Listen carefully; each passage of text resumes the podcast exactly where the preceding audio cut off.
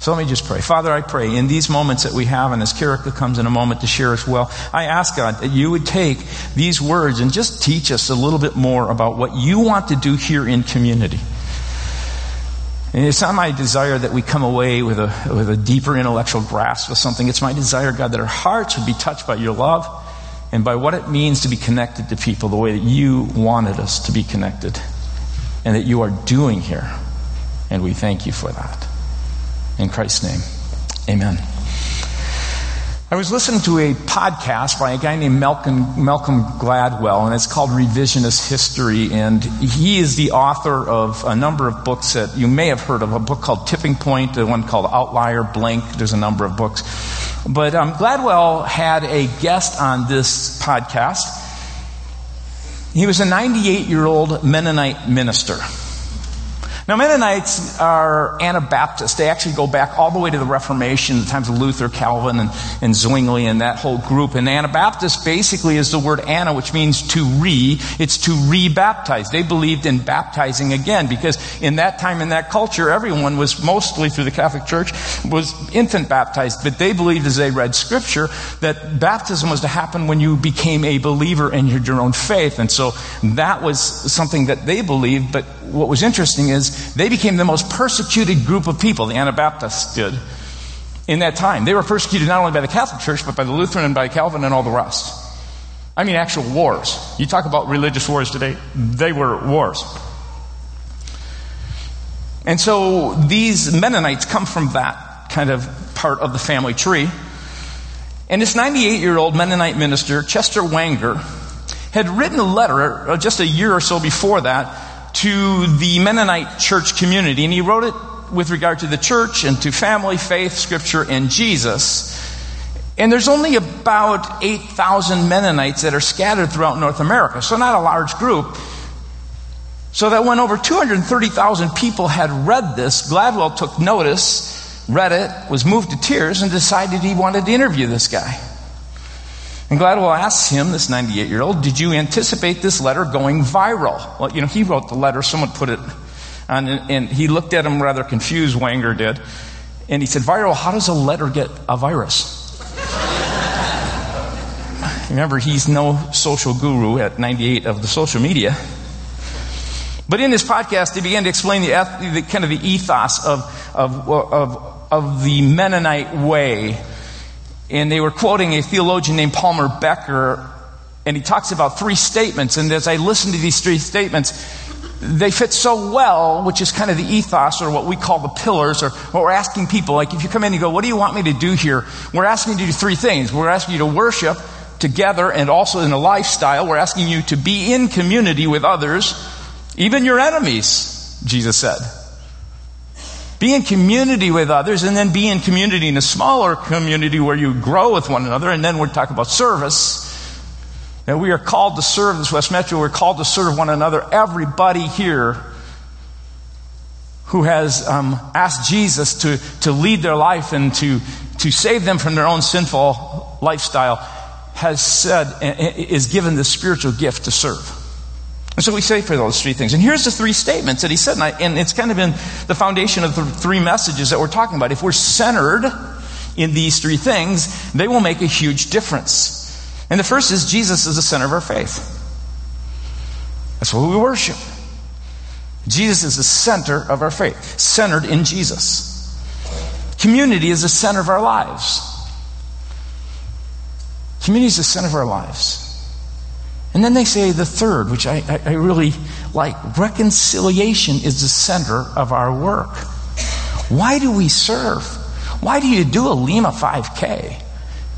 Why do you go out on a serve day and pick up garbage in the park or whatever it's got to do? It's because deep down we want people to know that they are reconciled because of the work of Jesus Christ on the cross. And we want people to know that kind of love and that kind of relationship where they understand what was just sung when we sang Make Me Brave. God isn't against you. He deeply loves you and He's for you. And He just wants you to walk with Him and let Him begin to work in your heart and life. Well, Gladwell makes this comment. It's hard to explain how serious, seriously the Mennonites take these things Jesus, community, and reconciliation. And then he goes on and he speaks specifically about community and moves into talking about communi- community for a while. He says they find community to be such an important thing that they don't use the word community in a metaphorical way like most of us. You know, you think about community in, communities that we use it in a metaphorical way, such as we say, oh, I am maybe of the community of journalists, or, or I am in the community of those who are aging. Or we might say something like that, I'm in the community or the, or the business community. Those are kind of metaphorical ways. We're, we're kind of attached to it. There's, a lot of people do that with church. I'm in, you know, where do you go? Oh, I'm, I'm kind of a part of the community at Wayzata Free, or whatever it may be. And it's about so thick and deep, and it's about what your own commitments might be to it. But the Mennonites, when they use community, it's a much more serious thing. This man, Wangerer, goes on to explain. And at one point, Gladwell talks about his own experience. He was a person who was raised up in a community. His father was a Presbyterian college professor up in some community in Canada, which was surrounded by Mennonites. And he goes on to tell a little bit about his father's story. He talks about how his father would watch these Mennonites and, and, and he would hear a line again and again. This Presbyterian college professor, kind of white starched collar. And he'd hear the line again and again, we're in this together. We're all in this together. That's what he heard from the Mennonite community and began to see it displayed. Now, some of them you won't like. For instance, he would talk about in the Mennonite community, one of the things they do, they are so convinced that you need to give a portion of your income to the church, to the Mennonite community. They would say 10% is what the Bible has to say, that you had within a Mennonite community, because we're all in this together, you had the ability as a person attending to ask one of your neighbors who may be a Mennonite to open up their books to see if they're really doing that. We're going to do that. We like that. No, just kidding. But the thing that really stirred Gladwell's father's and mother's life was when they watched him do barn raisings. He said it was so amazing. They would come together, they would spend a day or a couple of days, everyone would bring food, everybody. They were all in this together. They would build this barn and the barn would be done and they would set this family off in a direction and they would support it and they would help it. He tells one story. He says that was really interesting. He said there's two, there's three Mennonites who lived um, as neighbors to one another, and in the middle is a guy who, at a certain point, sold his house to another person who wasn't a Mennonite. So you have the two neighbors who are Mennonites. A new guy comes in, and the guy's talking with the two guys, and he just shares, "Yeah, my septic system was no good." To, um, and they knew that this guy, who was the Mennonite who lived there before, knew the septic system was no good. And they were like, "I mean, he didn't tell you, know." And what did it cost you? He said $12,000 to replace it. And uh, the one guy standing next to him, neighbor, says, Well, I'll give you $4,000 because what he did isn't right and he goes to our church. And the other guy on the other side says, I'll pick up the rest. He goes to our church and it isn't right what he did to you. They covered it. Now you're waiting for a punchline. There isn't any. The community is the center of their lives. And they live by this truth. We're all in it together. Eventually, Gladwell says that his Presbyterian parents joined the Mennonite church because they saw this community. And his brother actually married a Mennonite pastor. And Gladwell makes this note. He says, And I suspect that the sense of community is why. There's something beautiful about this type of belonging. So, if we're serious about Christ being the center of our faith and worship being important, and you heard that last week, we didn't do a message on it. We let people lead in worship and share why they wanted to worship. And I've heard from so many people what an incredible service that was. Today, we want to talk about community. So, if Christ is the center of our faith, community we're talking about what does it mean for it to be the center of our lives? What does it mean for us to say we're all in this together? How do we move from a, if you look at just kind of over here, a, a metaphorical meaning of, oh yeah, I'm a part of Wayzata Free community. How do we move, at least push the needle a little bit further to deeper community where we're more, more fully engaged, where we say we're in this together? How do we become a people where when someone is looking in and they look at this community and they look at your community maybe that you're a part of and they go, wow, there's something beautiful, there's something attractive. The very lives that you are living in some spiritual way is changing the atmosphere of those who are looking in and they're being drawn to Christ. Well, the first thing I want to talk about is this that as you read the Word of God, you look at the life of Christ, you look at the very nature of God, one of the things you'll find is community isn't option. It isn't an optional thing. It is an optional thing. When we talk about worship, there's ways to do it. We talk about worship, we come together, we seek to do this on a Sunday by Sunday basis, and, and yet we also ask people to live worshipful lives every day. Well, one of the ways and strategies we believe that can help make this happen is by community breaking down into smaller groups. We really believe that when people get close to one another and share their lives with one another, something really powerful can happen. And so, as you look at just the Bible and, and, you look at the things that you read in the Word of God, you'll find this, first of all. The Trinity, God, we speak of God, and God is a Trinity, and there's an important reason why we believe the doctrine of the Trinity is really important. Why is there one essence, God, who's revealed himself in three persons? Father, Son, and Holy Spirit. Some people will say, oh, you know, those are three different gods. No, they aren't. They're one essence, but they're, but this God is revealed in three different persons. And this is so important to understand the reason because community is you look at the very nature of God and the structure of reality. It's eternal. You see it in the community of the Father, Son, and Holy Spirit. It is something that is, that is of essence. It is not some kind of thing, this latest, greatest fad that churches might be doing. It's not something that you go, well, that would be nice to do that. But if you look at God Himself, you see that He relates to Himself as a community. There was so much love within Him, He wanted to share that love, and out of that comes His creation, and He shares His love with others because He wants to be in community with you and me. So you look at the Trinity and you go, boy, okay, the very structure of reality, the essence of God is community for eternity. So it says something about what it means for you to be in community. If you look at the life of Jesus, just look at the life of Jesus for a second, you find Jesus, one of the first things Jesus does in the Gospels, think about it. What is one of the first things he does?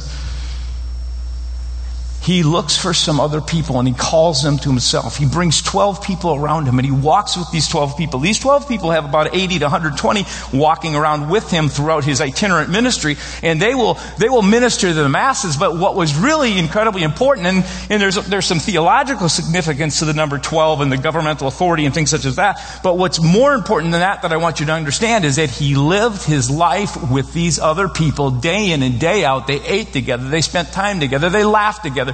They lived their life, they shared their life.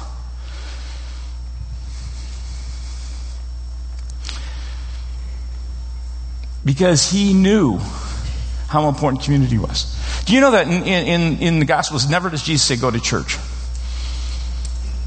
But you know what he often talks about? He talks about being in a family. Because the kind of family that he was inviting you into, the whole reason you see um, Israel and, and then being birthed out is they were, to, they were to bring people into God's family, a spiritual community. The most important family when we are young is our biological family, but he says the most important family that you will have for the rest of your life is your spiritual family. Now, I know some of you probably didn't grow up in ideal biological families, correct? Raise your hand. No, I'm just kidding. That's not. But at one point, Jesus, as he's teaching, he looks out and he, and he, and he sees these disciples, his followers around him, and they're, they're listening to him as he speaks, and he sees his, his sisters and his brothers and his mother standing there, and they're coming to get him because they're a little worried about his, it looks like he's doing some crazy things. And at one point, he looks at them and he says this incredibly important thing because you got to understand this was a tribal society. The family clans were really, really, really important. He looks out and he goes, um, Who are my sisters, brothers, and mother? And they're probably going, Us in the back. And he looks at these groups and he says, You are my sisters, my brothers, and my mother if you do what I say. What God wants to do is to place us in spiritual communities where we learn to live and to grow and to challenge and to develop together. Look at Acts, in the very early church. Um, you find that as it starts out, it says they devoted themselves to the apostles' teachings. Acts chapter 2, verses 42 through 47. It's the first statement that you have of the church. He says to the breaking of bread and to prayer. I think I have a slide on that if you. No, we don't. Okay. So, and then he goes on and he says that all believers were together and they had everything in common. They sold property and possessions to give anyone who had need. Every day they continued to meet together in the temple courts. This is the very first church. And they broke bread in their homes and ate together with glad and sincere hearts, praising God and enjoying the favor of all people. You get this kind of idea that they were hearing teaching and they were together in the courts, but what they did is they broke down into smaller homes. Do you know the first church structure that you find in archaeology doesn't occur till almost 300 AD? You know all the churches, you know where they met? men homes. Part of it was persecution. Part of it was they didn't have the funds, or if they did have the funds, they, they, they started out as being people who were little families who were meeting, in a sense, in homes together because community is that important. It's not optional. It's something he calls you to. I could go on and on. 1 Corinthians 12, Paul makes the, uh, uh, uh, he gives this analogy that we're like a body, every one of us together. The kind of interconnectedness, the interrelatedness we should have is like when you stub your toe, right? Everybody suffers in your body, right? There is that sense. Or if you taste something really good, your whole, whole body lights up. You could look at through the New Testament, and there's 59 times or so the words one another are used because the whole writing of the New Testament is to people who are meeting together in these small communities. So we're going to talk about community, and I'm going to ask Carica to come up. She's a pastor in, in our whole connecting and, and, community, and I'm grateful for what you are doing of working with um, Irv and Nancy Tang to develop our whole small group ministry. And, and I thought we'd get really practical right now and, and just ask that question. Um, what are five steps of commitment you can make so that we can just you know, push the, the, the, the needle of metaphorical to genuine, authentic community over this direction. And how do we do that? And how can you do that? And, and I'm going to share with you five things. Sign up. This is going to be really easy, okay? Sign up, show up, grow up. I'm trying to remember from here. Pay up. We'll get into that. Uh, and then invite in. So I, I, forgot the up on the last one. Invite in. Uh, so the first is sign up, and because we're all in this together, I want to first talk about this as a corporate sense. Yeah. Okay. And Carica, thank you for coming up and doing this. Thanks for having Appreciate me. it. Thank you. Um, were you nervous? Yeah, I'm still nervous. Okay. Just okay. for the record. Thanks, guys. Show her love, would you? Well,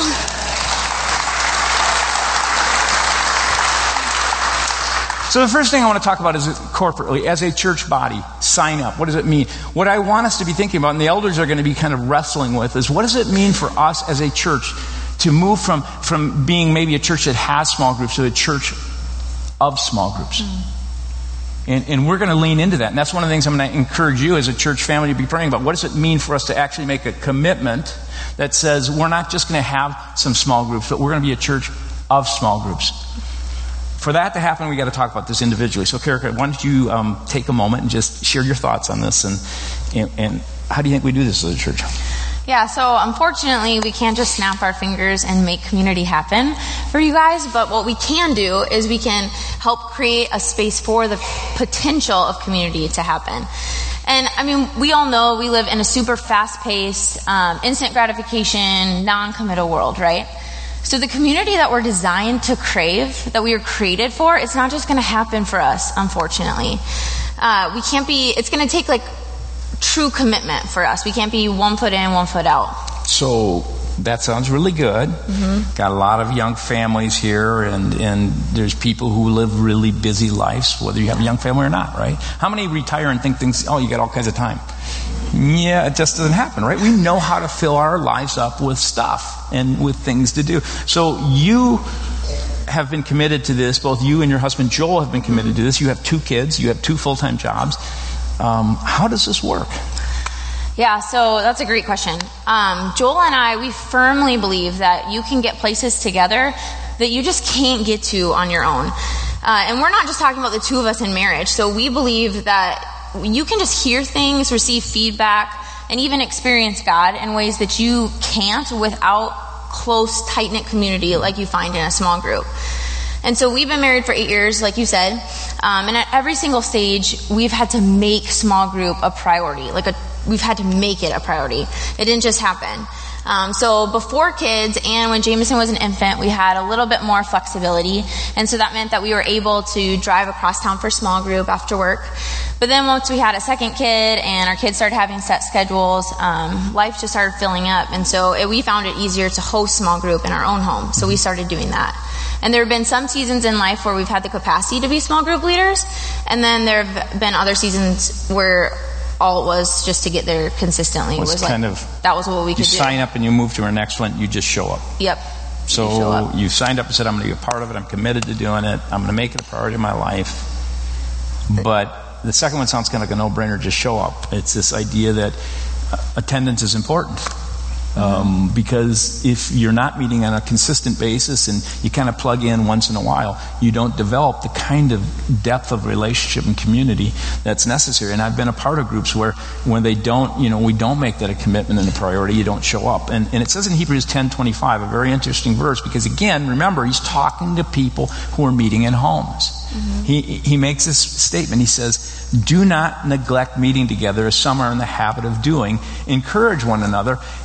And even more in the light of the, the day of visitation, this coming of God. It's like the dawn. It's like the light's coming up. It's happening. So be connected one another as we move into this time.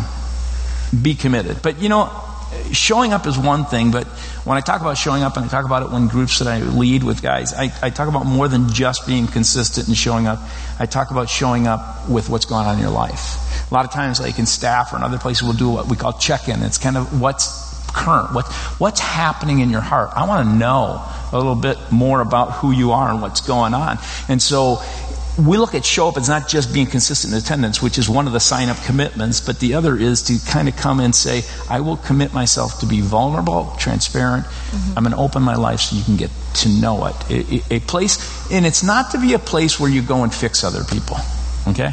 We, we kind of go, well, you know, you, you, you ever been in those kind of places where you tell your story and everyone, all of a sudden everyone's trying to figure out how to fix you?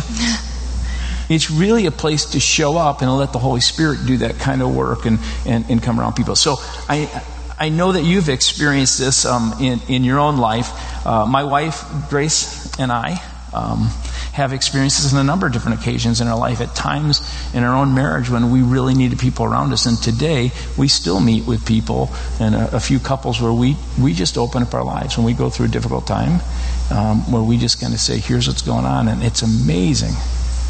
It's amazing to do life where you don't feel alone, where other people hear you. And when you hear them talk with one another, you go, whoa, that's kind of how I've been thinking, and that doesn't sound really right. You know what I mean? You fix yourself almost as you hear what's going on. So I want to share with us a little bit of how this has worked in your and Joel's life.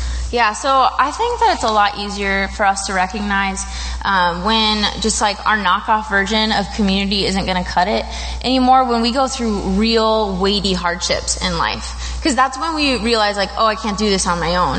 Um, and so that's when we see that, you know, the knockoff versions of connection just, we need more than that.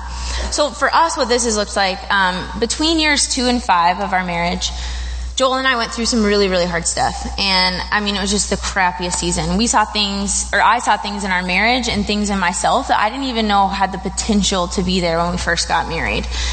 But the reason that we're really happily married today, truly each other's honest to goodness favorite person, is because God pursued us through other people, specifically through our small group.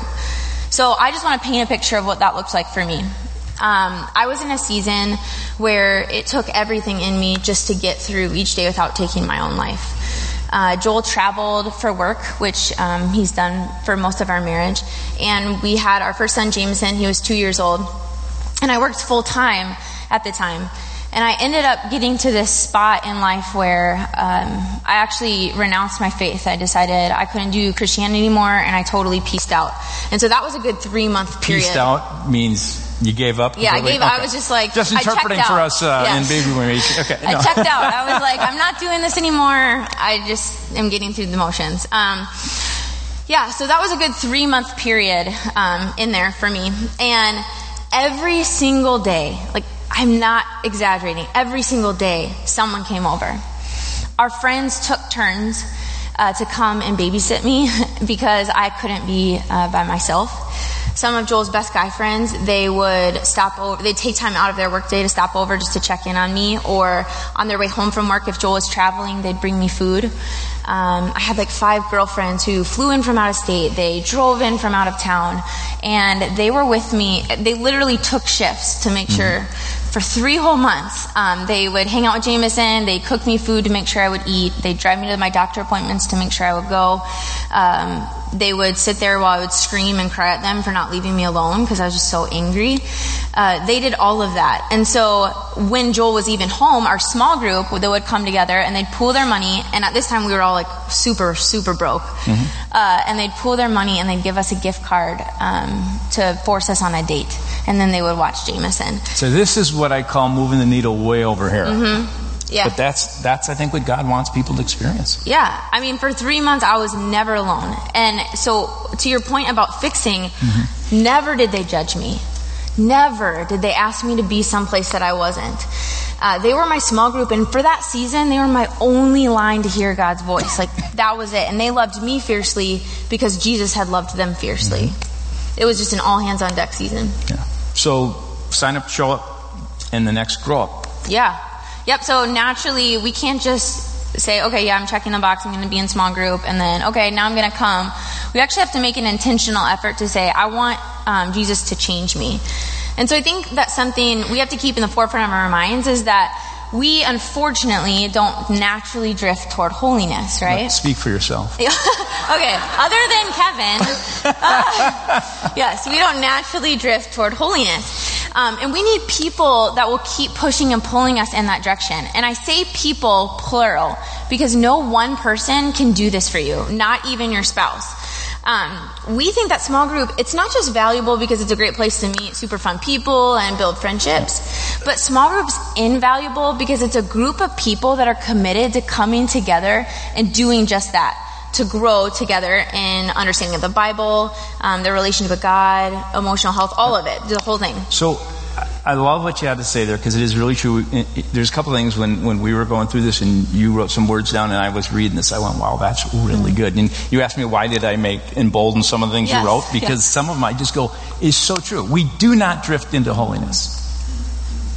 And, and here's the other thing I think is really critical in this, and you see it in the Word of God you, you get pulled into holiness, one, by an intentional choice, but by putting yourself in relationship to other people who help draw you into it, who help lead you into it, who support you and help move you into it. And what's really important when I think about growing up and what, what can happen so hap- so often, so some of you might could even actually roll your eyes about small groups. I mean, I, I, can tell you, I heard of a small group that had met for 13 years, and then a couple in it got divorced, and a number of the people in the small group had no idea anything was happening in their marriage. Mm. Because what can happen is we don't drift into holiness, but you know what these small groups can drift into is just social clubs. Yeah. And, and we're, we're, not about that. This is not trying to get together and, oh, hey, how you doing? We're yeah. just a bunch of friends.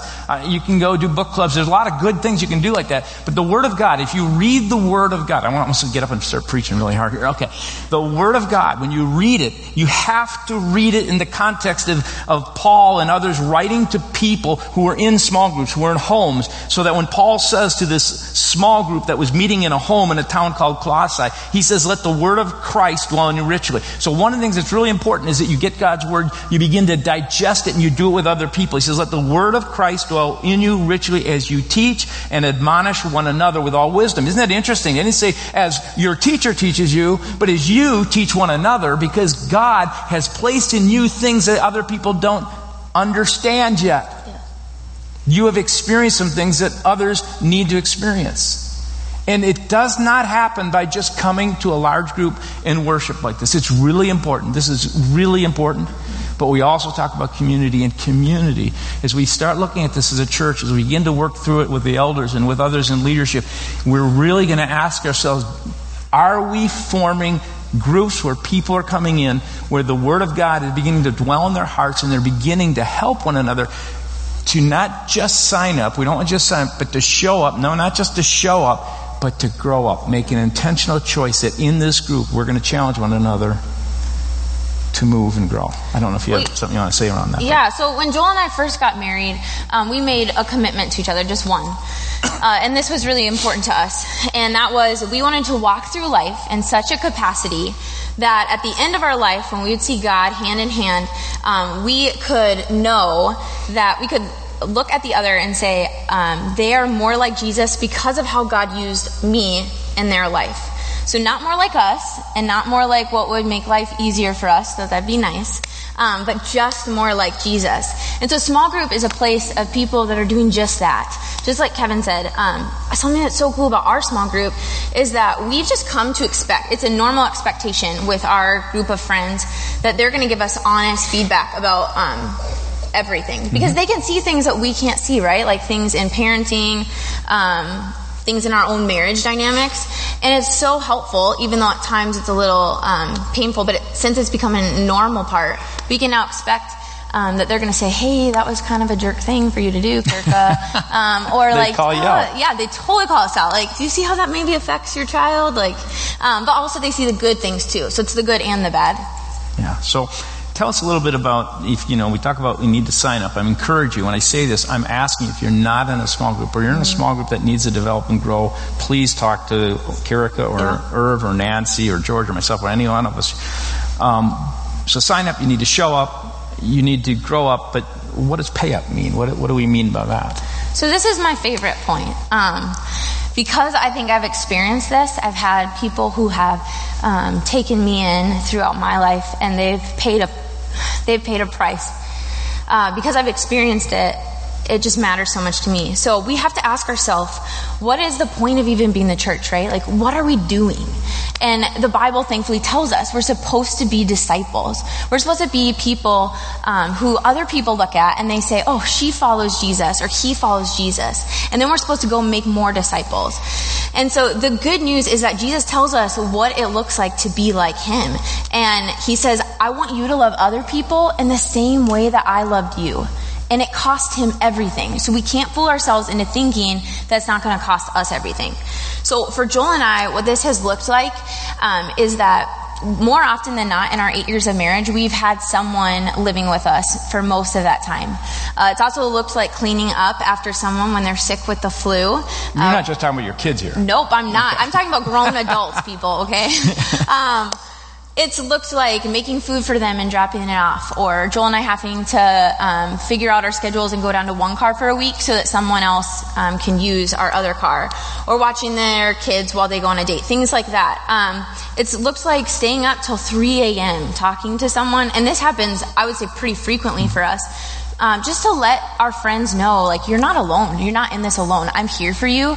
And even though it's going to cost me, um, that's what I want. And so, as I was thinking about this point, there were a couple things that stood out to me. And the first is that the cost is super high, but there's also an indescribable gain. Because it's not just our life that's changed by having community, it's our kids' lives too, right? So by modeling that community is invaluable to us, we rest assured knowing that our kids aren't going to grow up um, in some brand of Christianity that falsely adapts to our individualistic culture here in America. Uh, they see what it takes. They see how many times people are around. They see our friends call us out on things. Um, they know that it takes effort to be transparent and that um, it's going to take sacrifice. And so my last my last thought is that a few weeks back I was talking with um, my best friend, and we were just processing through um, why our day was so hard. And at the end of the conversation, she turned to me and she said, "Thank you so much." And I was like, "I didn't even do anything for you. Like literally, I just said true things about you. Like, why are you thanking me?" And the way that she responded just struck me. She said, "No, I think it's more than that." You aren't okay until I was okay. And you guys, that is Jesus Christ for us. Like, he wasn't okay until we were okay. And it cost him everything, every preference. Like, it cost him his whole life. It was a love so strong and so fierce that was unconcerned with its own comfort. And we want to ask ourselves, we want to be that kind of people that other people look at and they say, man, they don't just love their family that much. They love other people so much that they're unconcerned with their own comfort. And I think that when we get to that point, when we're so invested in other people's stories that we're just compelled to show up, then the price that we pay actually becomes our privilege. Thank you. Yeah. Thanks for Thank letting you. me share. Thanks, Carol. I'm going to ask the team to come forward. We're at the 11:15 mark, but I'm going to ask the worship team to come, and I'm just going to share with you something I think is important here, and that's invite in. One of the reasons I've chosen to do this series here in the fall, um, this whole idea of living without fear, is because I believe we live in one of the most anxiety-filled cultures, and there is an epidemic of loneliness. You can be really lonely here. You can even be in a small group, but if you're your life and there's things going on that you just can't share with anyone else, you are there alone. And often that happens. Um, I think it's really interesting. There were children who were asked uh, this, some questions about some really big problems. And, you know, children are really quite literal, so they asked them, and I'll just share a few of them. I got these from my friend John Ortberg, and he says they were, they were told that, that telling people things like that smoking is bad for them just doesn't work. So they asked him, What would you do to help them quit? And here's what a kid's response was Alexis, who was eight, said, Go to a smoker's house, pretend to smoke, and die. yeah, that might make you quit. Man, I don't know. It's a good idea. Or another one they asked, Too many people spend hours in a job where they're unhappy, and, and uh, what would you give their boss for suggestions? Andrew, age nine, said, pay them double, have a big tickling machine for unhappy workers. but the toughest problem here's the toughest problem. With billions of people in the world, someone should figure out a system where no one is lonely. Right? What would you do? What would you suggest? Claudia, age eight, said people should find lonely people and get their name and address, and then ask people who aren't lonely their name and address. And when you have enough on either side, assign lonely people and not lonely people together in the newspaper, which is a administrative little kid at a young age, right? Max, age nine, says make food that talks to you when you eat. So as you eat it, it says, "How are you doing today?" With billions of people in the world, someone should figure out a system where no one is lonely. What do you suggest? And, and, and John had shared with me some stats that was just staggering. And you may have read this in the paper that in the United Kingdom that loneliness has reached such epidemic proportions that the Prime Minister Theresa May has literally appointed a minister for loneliness to the cabinet of the United Kingdom. You go, well, that's maybe I can see the UK. But in our own country, the former U.S. General, Surgeon General, just wrote an article in the Harvard Business Review, Work and Loneliness, an Epidemic. And he writes that the most common pathology that he saw as a doctor was not heart disease, diabetes, or cancer, it was loneliness. Just people being alone. And that's doubled since 1980, he says. And it's well over 40% of Americans report suffering from loneliness or at some significant level. And experts expect that the actual totals are considerably more because people are reluctant to say that they're lonely. More than ever, people are living apart from family and apart from friends. And they're moving to places for opportunity, advancement, money, education, whatever it is. The Attorney General writes loneliness can be fatal. It can be worse than smoking cigarette, 13 cigarettes per day. Loneliness crushes the soul. So, with billions of people in the world, somebody should figure out a system where no one is lonely. And guess what? Somebody did. Jesus did. We've been talking about it. Jesus looked at his 12 followers one night and he says, A new command I give you, love one another. As I have loved you, love one another. We get real, you know, if you get just really right down to it, he's talking to his 12. He's talking to those 12 and he said, I've shown you how to love one another in this kind of a small group setting where you are a community that looks in and, and, and you invite people in and just lots of these little communities all around the world.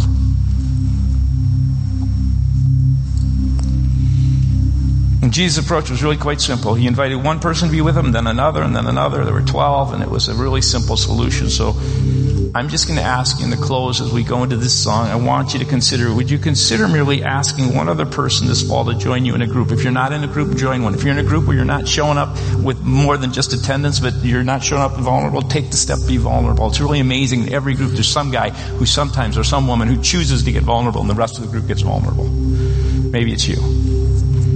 But I'm going to ask you, as we sing the song, as you think about it, as you go home this week and you think about it, we're talking about worship. We, we, we want to come together and worship, but I want to ask you to seriously consider being in a small group and inviting someone. Think about it. The way we're going to reach the world. People say, how do we reach people for Jesus? I can tell you on the street corner it's not going to work. If you, even if you, you, you can try and convince someone, it doesn't say that. It says love them, love them, serve them. Think about it. Is there someone around you, someone near you that, that just you go, boy, they would probably be really good to meet in a group. Maybe it's a group where we start studying God's Word and then to get connected. That's all we're asking to do. Think about that. Think about that.